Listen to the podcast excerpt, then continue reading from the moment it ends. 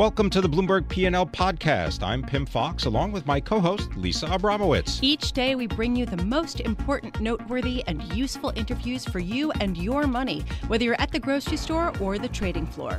Find the Bloomberg P&L podcast on Apple Podcasts, SoundCloud and bloomberg.com.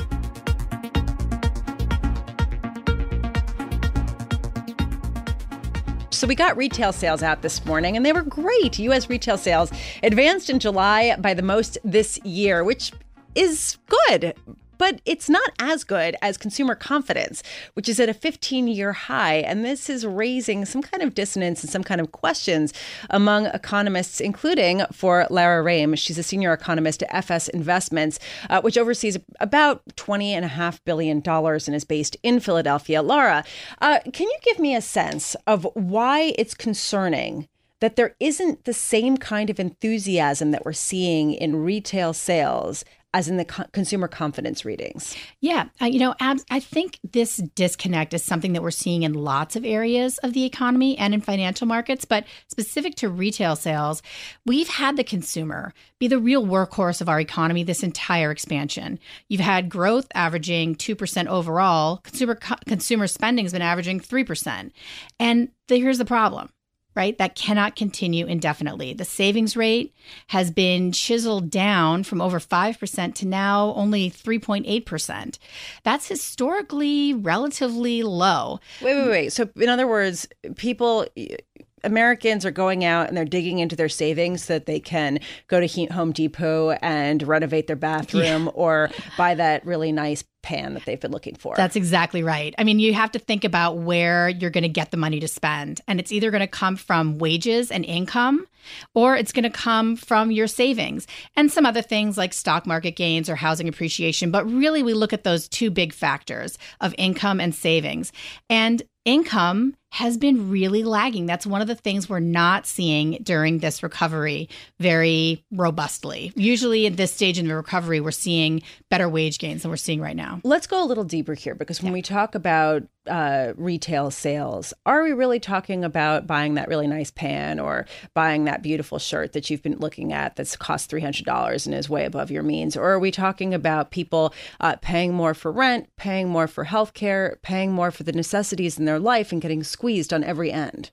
That, you know, what you bring up is a huge issue right now that we're seeing across the economy. And that's that what we call discretionary spending, what people can spend on vacations, what they can spend on restaurants, what they can spend on sporting goods is getting crowded out to a greater and greater degree, most importantly by higher spending on healthcare. We've seen that you know over the last uh, several decades really increase as a share of consumer spending. So again, you know when we Can you look give us some numbers to that just yeah. of like what what percentage healthcare spending is as a proportion proportion of retail sales? It's uh, uh, so retail sales is different, is, but yeah, it's spending. Different. But uh, total spending, you're looking at almost 20% now, when up from 8%. So, you know, that's over several decades, but it's a huge difference. And you add in higher cost of education, which over a lifetime is less, but still is more expensive now than it was two decades ago. You're really seeing consumers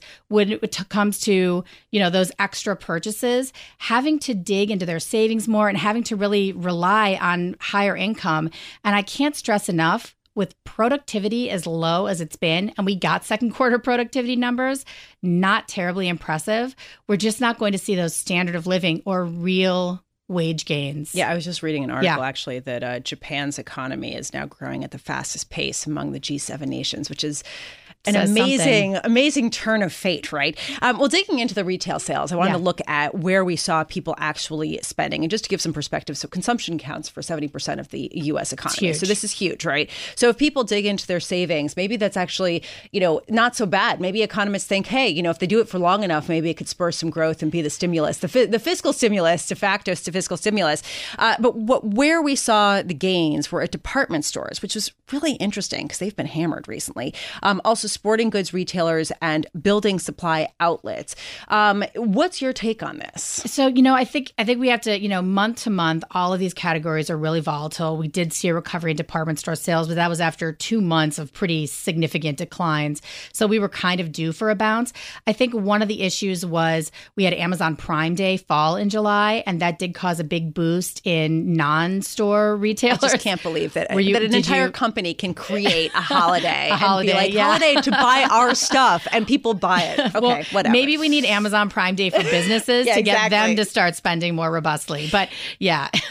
So, Lara, as an economist who is advising on how to invest, how do you make sense of all of this uh, sort of different pieces of data that paint kind of a, a crooked picture? I, to me, what we need to get comfortable with is the fact that we're just probably not going to see growth accelerate from here. And here's 2%. It feels uh, pretty, it feels stable, it feels boring, it feels sluggish, and that's because it is. But we are just stuck in this rut. I, I tell people 2% is the new 3%. In the 80s and 90s, we grew at 3%. Now we're going to grow at 2%, and you have to invest accordingly. So, does that mean that bonds still look okay to you and that stocks might be a little expensive but aren't going to be due for a big fall? We're just going to keep muddling along in this? You know, I think that um, that the financial markets overall look like they've gotten ahead of economic fundamentals. On the inflation front, I still think that interest rates and inflation are going to be low. I see low interest rates out as far as I can look. I see a cautious Fed. Um, but I think when it comes to other asset prices, I think there's a lot of euphoria out there. And importantly, no evidence that anybody is discounting any kind of downside surprise, economic, financial market, or geopolitical. None of these risks are counted in. So that's where I don't see the optimism that I feel like the markets are pricing in right now. Yeah, we were talking before the Yeah. show that uh, you know concerns about nuclear war brought the market down a little touch. And then everybody was like, ah, whatever, not a big deal. Lara Rhame, thank you so much for for joining us. Truly a pleasure to speak with you. Lara Rhame is senior economist at FS Investments, which oversees about twenty and a half billion dollars and is based in Philadelphia. Uh,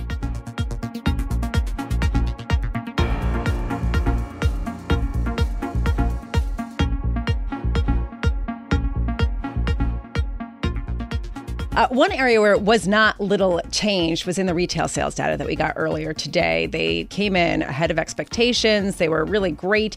Uh, but I was speaking with Seema Shah ahead of the segment. She was saying it doesn't seem to jibe exactly with some of the earnings that we've gotten out of some of the big retailers. And she joins us here, Seema Shah, consumer discretionary analyst for Bloomberg Intelligence. Can you explain a little bit what's going on here? Right. So there's no doubt retail sales for July were very strong. Um, I was pretty particularly surprised about the strength in autos, given what we saw earlier this month when the big three released their auto sales. They were all down significantly. And then we got the auto parts uh, Right, suppliers that also are missed- down. And a lot of these categories that appeared very strong doesn't match with what the actual companies are saying. So I would step back and think that one month doesn't make a trend and see how Q3 earnings come out because if there was a lot of incentives, at least on the autos or promotions on the retail side, it could mean that margins are impacted. And so that that's part of why sales were so strong in July. Do you have any sense where the strength was? I mean, because we did get the Home Depot numbers and they were Right. great, and Wall Street doesn't care at all because it had already priced it all in. um, but you know, where where are the where are the surprises? Where could they be coming from? Right. I definitely think building materials has been strong consistently. Home Depot's an excellent operator, has done very well. They raised their guidance. This is the highest quarterly sales and earnings I think they've had in the company's history. Uh, performing very well, still having the tailwind of home home renovation, housing market improvement. So definitely strength is coming uh, from there. I mean, in other sectors, you're seeing a little bit less bad. Department stores were less bad than than people anticipated. I still think, um, but you know, a lot of the companies I cover continue to be weak, and they're they're weak because of the online effect, and I and just not having that compelling product. I just don't think people want or maybe have the capacity to spend as much as they used to, and if they do, they're shifting to online, particularly Amazon, as people want price transparency and as other retailers use Amazon as a marketplace. And Amazon wants to sell everything, including bonds, uh, Everything, which we everything. have just been talking about. Right. Uh, when you were saying that you have seen some persistent weakness in the companies that you cover, can you give us some specifics and why it's important to watch these companies and specific results out of them to get a better gauge, perhaps, on what's really going on in these broad sort of macro looks at retail sales? Right. I mean, part of it is just to step back and see where companies fit in the competitive landscape. So, one company I cover is Signet, which had up until maybe a few quarters ago been very resilient as a destination for where people would go when they wanted to get engaged and buy a ring. And you've seen their comps and their earnings, you know, consistently been weak recently. And their CEO left, right? It was like a big turmoil. as as but as what you're seeing is now is more competition from the Macy's of the world, the department stores who are looking for growth some way.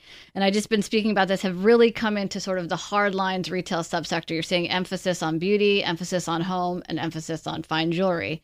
And the retailers I cover are seeing that pressure. So this is on top of the fact that you have Amazon and Wayfair in these categories. So, So, apart from Signet, who are the other? Uh, which are the other companies that are most affected by this shift toward beauty, home improvement, and go Oh, online? Yeah, online. I mean, really, I can't think of anyone who's not affected. I cover a wide swath of companies, and they're all really affected from GNC to Vitamin Shoppe to Staples, Office Depot. And I think you're even seeing, I know Dick's uh, reported, and I don't cover that, but if you think about how Kohl's commented and J.C. Penney commented about how they're deepening their penetration in athleisure and the fact that Under Armour went and started distributing through Kohl's, it's not maybe surprising that Dick's is doing, you know, kind of struggling today as it is. And it reminds me of when I saw the success of Bed Bath and Beyond and Best Buy after the bankruptcies of Circuit Cities and Linens and things. When there's consolidation, the big guy wins, but then after that comes and they have to comp again and figure out a way to grow, it becomes very difficult.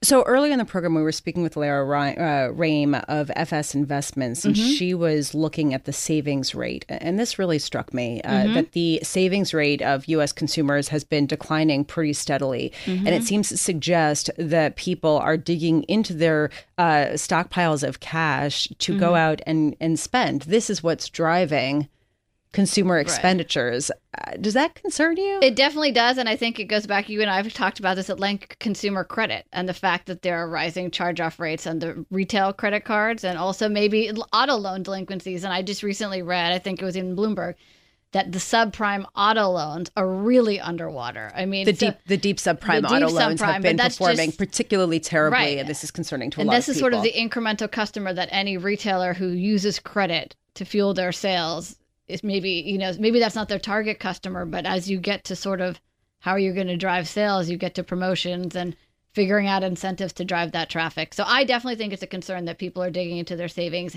and or using credit and not being able to pay it back Well, and we just got Capital One earnings, and even though there were some improvements in the auto loan side, in the credit card side, you saw charge offs Right. increase. You're seeing net interest coverage uh, come down, or net uh, coverage for these losses uh, come down, and then having to boost reserves. So uh, this speaks to your concern. Uh, just giving a forward spin to this, how are the retailers that you cover projecting future earnings? In other words.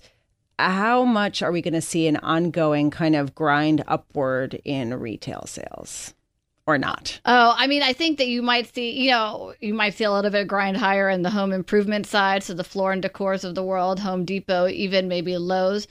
But, you know, if you step back and think of where they are, they might be mid cycle in the housing tailwind. So then it becomes a matter of, you know, how much further can people renovate in their home? I don't think that that's a, something that's at risk right now, but something that I personally would keep an eye on and look at the building products companies and see how they're reporting. But for the other companies, I, you know, I think they're really. We'll have to see how back to school goes. There's like that. There's that saying. So goes back to school. So goes holiday. So I'd be really interested to see how back to school is across. Are the you retail- buying are you buying a ton of stuff for your kids to go back to school? No. I buy So the there we bare go. necessities, and then I'm like, I'll buy it later. And I think holiday. The SEMA know, test. We just failed for the holiday season. Just want to say that on the record. But multiple retailers have already commented that they think Q4 will be exceptionally promotional. So it depends on where their inventory. Is. Just hold on a second. Promotional. That's a bad thing. Absolutely, because unless they've planned for it and they've bought their merchandise in a way that they can make some profit or merchandise margin, it's going to be, you know, a, it's going to be tough for them. And you know, you're going to see more pressure from online retail. And you know, part of it, you know, what we saw maybe in uh, online in July could have been from Amazon Prime Day. So that's something else to consider. You know, it's so interesting because I was actually reading this Bank of America Merrill Lynch fund uh, fund survey for August, mm-hmm. and people uh, were talking about how they've been dramatically ratcheting back their expectations for earnings going forward. In other words, right. we might have seen already the peak right. of earnings in this past quarter, which is a little bit alarming considering. Right. I mean, for the most part, they haven't been that great. There are always bright spots. It's not like physical stores are going away and no one's shopping ever again, but you have to think about where we came from from 2000 to 2010 when we really overbuilt the malls and we built multiple concepts into over a thousand stores each then you had this online come, and then how much do people actually want? Maybe the mindset and consumer behaviors less attached to stuff and being Maybe. minimalist, you know, that to some be, extent. That would be very un-American. Seema Shah, thank you so much for joining us. As thank always, you. a pleasure to speak with you. Seema Shah is consumer discretionary analyst for Bloomberg Intelligence, taking a look at some of the dissonance within the retail sales and the earnings reports that we're getting out of retailers that perhaps aren't seeing that um, enthusiasm.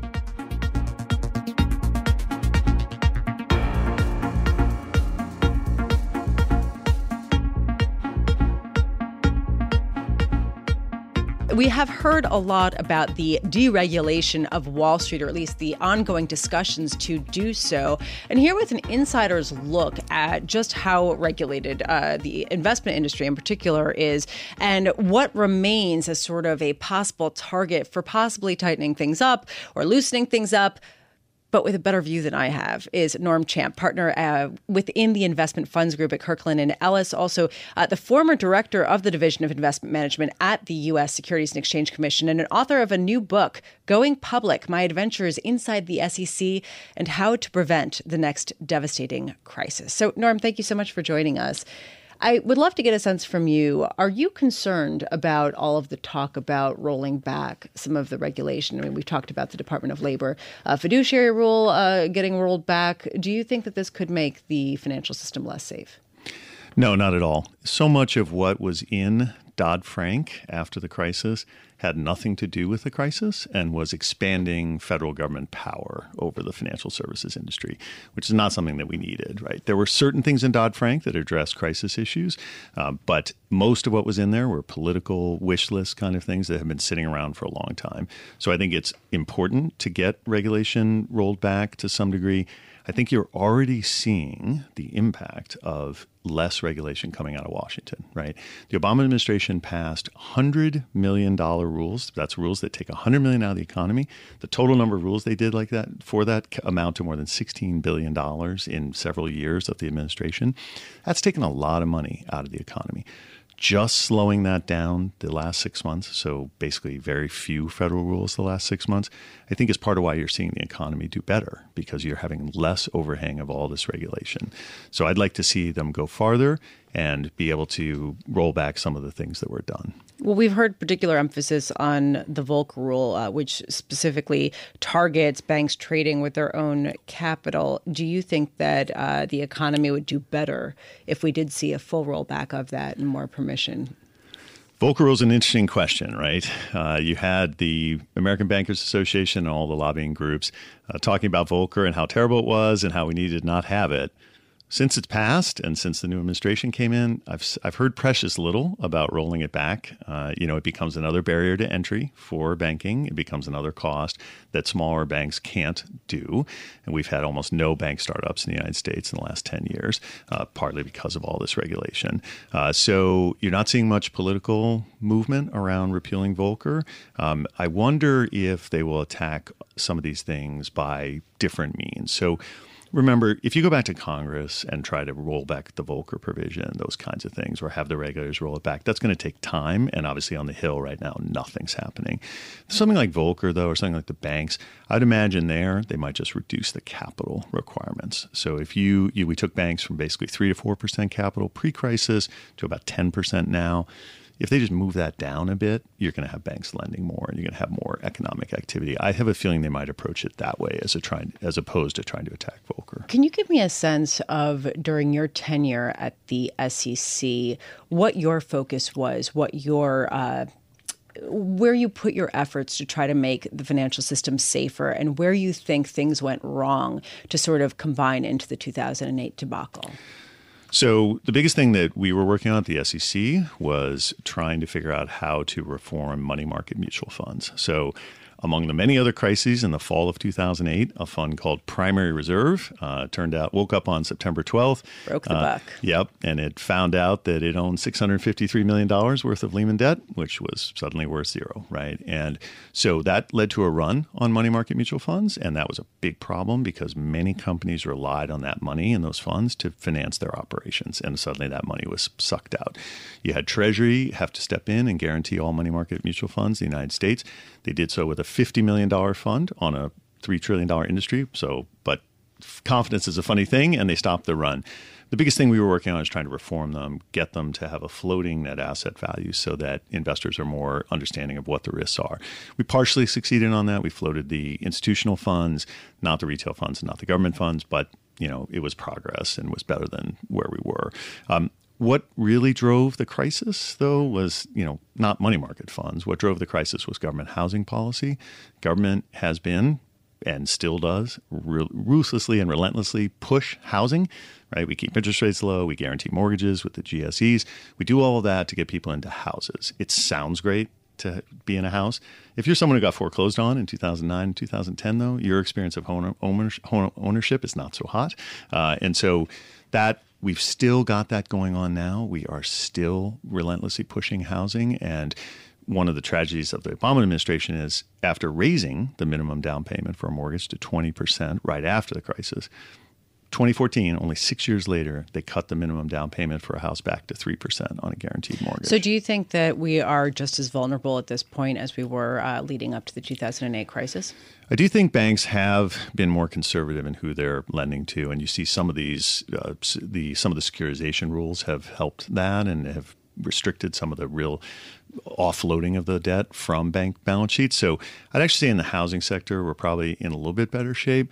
But you are seeing the inflation, obviously, the stock market. That has to do with low rates and that has to do with people seeking return.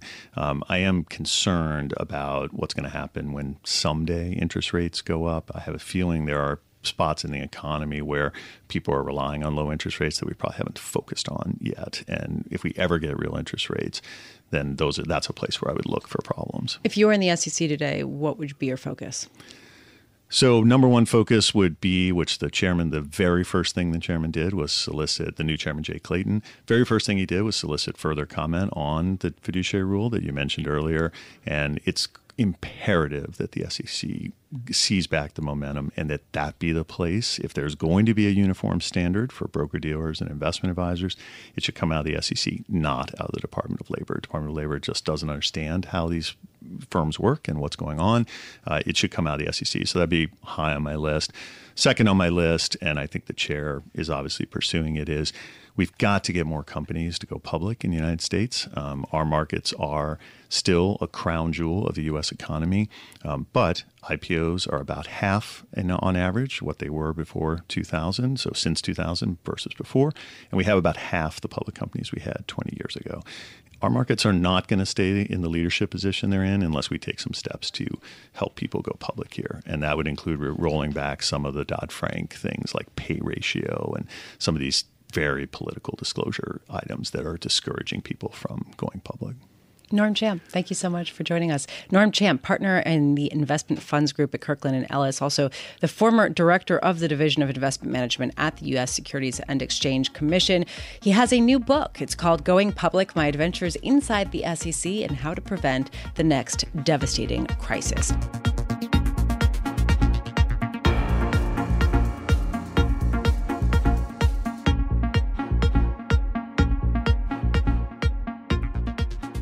That Amazon bond sale seems to be drawing a lot of investor interest. Hearing uh, that the the, potential bids to buy this particular debt, which could end up being a $16 billion offering, uh, exceed $20 billion. Here to give us a little bit more sense of, uh, first of all, just how well this debt offering is probably going to be priced, and also what this means for Amazon's uh, uh, fiscal structure. I want to bring in Noel Hebert. He's senior U.S. credit analyst for Bloomberg Intelligence. So, Noel, can you just give us a sense of what your feeling is about the levels that this debt is being priced at or will likely be priced at later today, as well as what this means for Amazon's creditworthiness? Yeah, so I think uh, so. First of all, thanks for having me on, Lisa. And and uh, I think you know at the front end of the curve, at least you know the initial talk, uh, you know we saw a little bit of uh, concession or discount to where Amazon's current bonds trade. So I would expect there's going to be certainly a lot of demand at that front end of the curve that comes, you know, that maybe pushes that talk tighter. Later out into the curve, when you start looking at the 30 and the 40 year piece, they're a little bit tight to kind of where Amazon implied would be. Uh, so we'll see kind of how that shapes up. But that longer end of the curve tends to be, you know, as much reverse inquiry and people sort of needing that longer dated paper as anything else. So well, hold on, wait, wait, back, back oh, no, sorry. back up, no, because because sure. uh, when you say like longer dated, da, da, da, like let's put this into perspective. So Amazon, a company that sure. has completely profoundly disrupted the entire retail industry, is selling bonds that mature in 40 years, and people mm-hmm. can't wait to buy it. And not only that, but they're probably going to accept about four and a half percent yields to buy this stuff, which is markedly lower uh, than where it would have been, say, three years ago, just based on market valuations. That's crazy, no? Uh, well, well, I think compliance wouldn't like me to say crazy, so uh, let's go so, with uh, it's it's very unique. Uh, it's so, unique. All right, we'll go with so, that. So we'll say, but I mean, you know, AT and T just for context, right? So they just came out with a piece of paper for for their deal making, and you're talking about you know about 250 basis points over versus 160 or whatever we're talking on Amazon. So much tighter, certainly to AT&T, more in line with sort of some of the stuff, maybe a little bit back of what we saw from like a Home Depot or an Oracle for guys that have similar that similar longer dated stuff. But to your point, a lot more sort of business volatility potentially in the long term for a company like Amazon relative to a Home Depot. Well, can you talk a little bit more about that? Because with respect to their balance sheet, they have been spending aggressively to increase their domination uh, across the world in various mm-hmm. facets of buying whatever you can imagine. So, you know, I can imagine, I can, I can see that perhaps some of these uh, expenditures will pay off. But uh, can you speak a little bit about what the uncertainties are? I think there's a number of them. One, uh, not least of which being is, you know, as they've grown, right, they've increasingly increased their, increasingly increased, but they've added to okay. their fixed cost base. Uh, so you're turning from sort of that sort of traditional, you know, e-com sort of low infrastructure dynamic into a much more high cost, fixed cost infrastructure, whether it's with the AWS or now obviously with Whole Foods, et cetera. So it's really going to change the mechanics of their business in terms of the capital investment that's going to be required to, you know, keep all these investments going. And then, of course, they're trying to play in just about every space that's known to man, which again, some of those are going to work, some of those aren't going to work. But at the end of the day, they are going to be left with a fair amount of debt. You don't generate a ton of profit. They generate okay cash flow, but people have to be careful about how they account for that cash flow because they use capital leases pretty aggressively as opposed to running stuff through capex. So that kind of, from an accounting parlance standpoint, boosts the perception of free cash flow. So you know they're definitely very aggressive in not only how they approach the marketplace but also how they approach their balance sheet. That said, you know, you're going to be left maybe a couple times levered after this deal, depending on how much they do. So it's not going to be, you know, totally egregious. And when you say AWS, that's Amazon Web Services uh, Cloud. So no, no, no problem. But I think that this is an important point that you're making. In other words, uh, you know, whether you're talking about uh, you know accessing the cloud or building out your tech, uh, or whether you're talking about providing grocery services, this is a very different thing than having an online bartering platform for people to sort of uh, meet and exchange their goods. Right. Also, there has been talk about Amazon possibly building out their own uh, shipping and delivering system systems, which also would uh, would would require uh, more expenditures, right? Oh, for sure. And I think, you know, it's kind of a unique time and place, I guess, in corporate history, right? Because whether you look at these guys or you look at uh, Tesla or Netflix or whoever it happens to be, you know, investors have been very willing uh, in this environment to fund you know, money neutral or dollar neutral, cash flow neutral, or cash losing operations on the prospect of whatever the future growth might be. Um, I can't really harken back to think of a time that's quite like that. Uh, so for me as a credit investor, it's it's kind of a bizarre time and place. But Yeah. but to your point, yeah, the more stuff they bring in, the more stuff you get to fund, and it gets harder and harder to be successful at everything you do. You know, we've seen even with very successful companies like Apple, you know, they still don't really have a great TV platform. You know, Right. sometimes things fail. So. Noel Hebert, thank you so much for that caller. Noel Hebert is our senior U.S. credit analyst for Bloomberg Intelligence and my beacon of reason in this odd market. Thanks for listening to the Bloomberg P&L podcast. You can subscribe and listen to interviews at Apple Podcasts, SoundCloud, or whatever podcast platform you prefer. I'm Pimm Fox. I'm on Twitter at Pimm Fox. I'm on Twitter at Lisa Abramowicz1. Before the podcast, you can always catch us worldwide on Bloomberg Radio.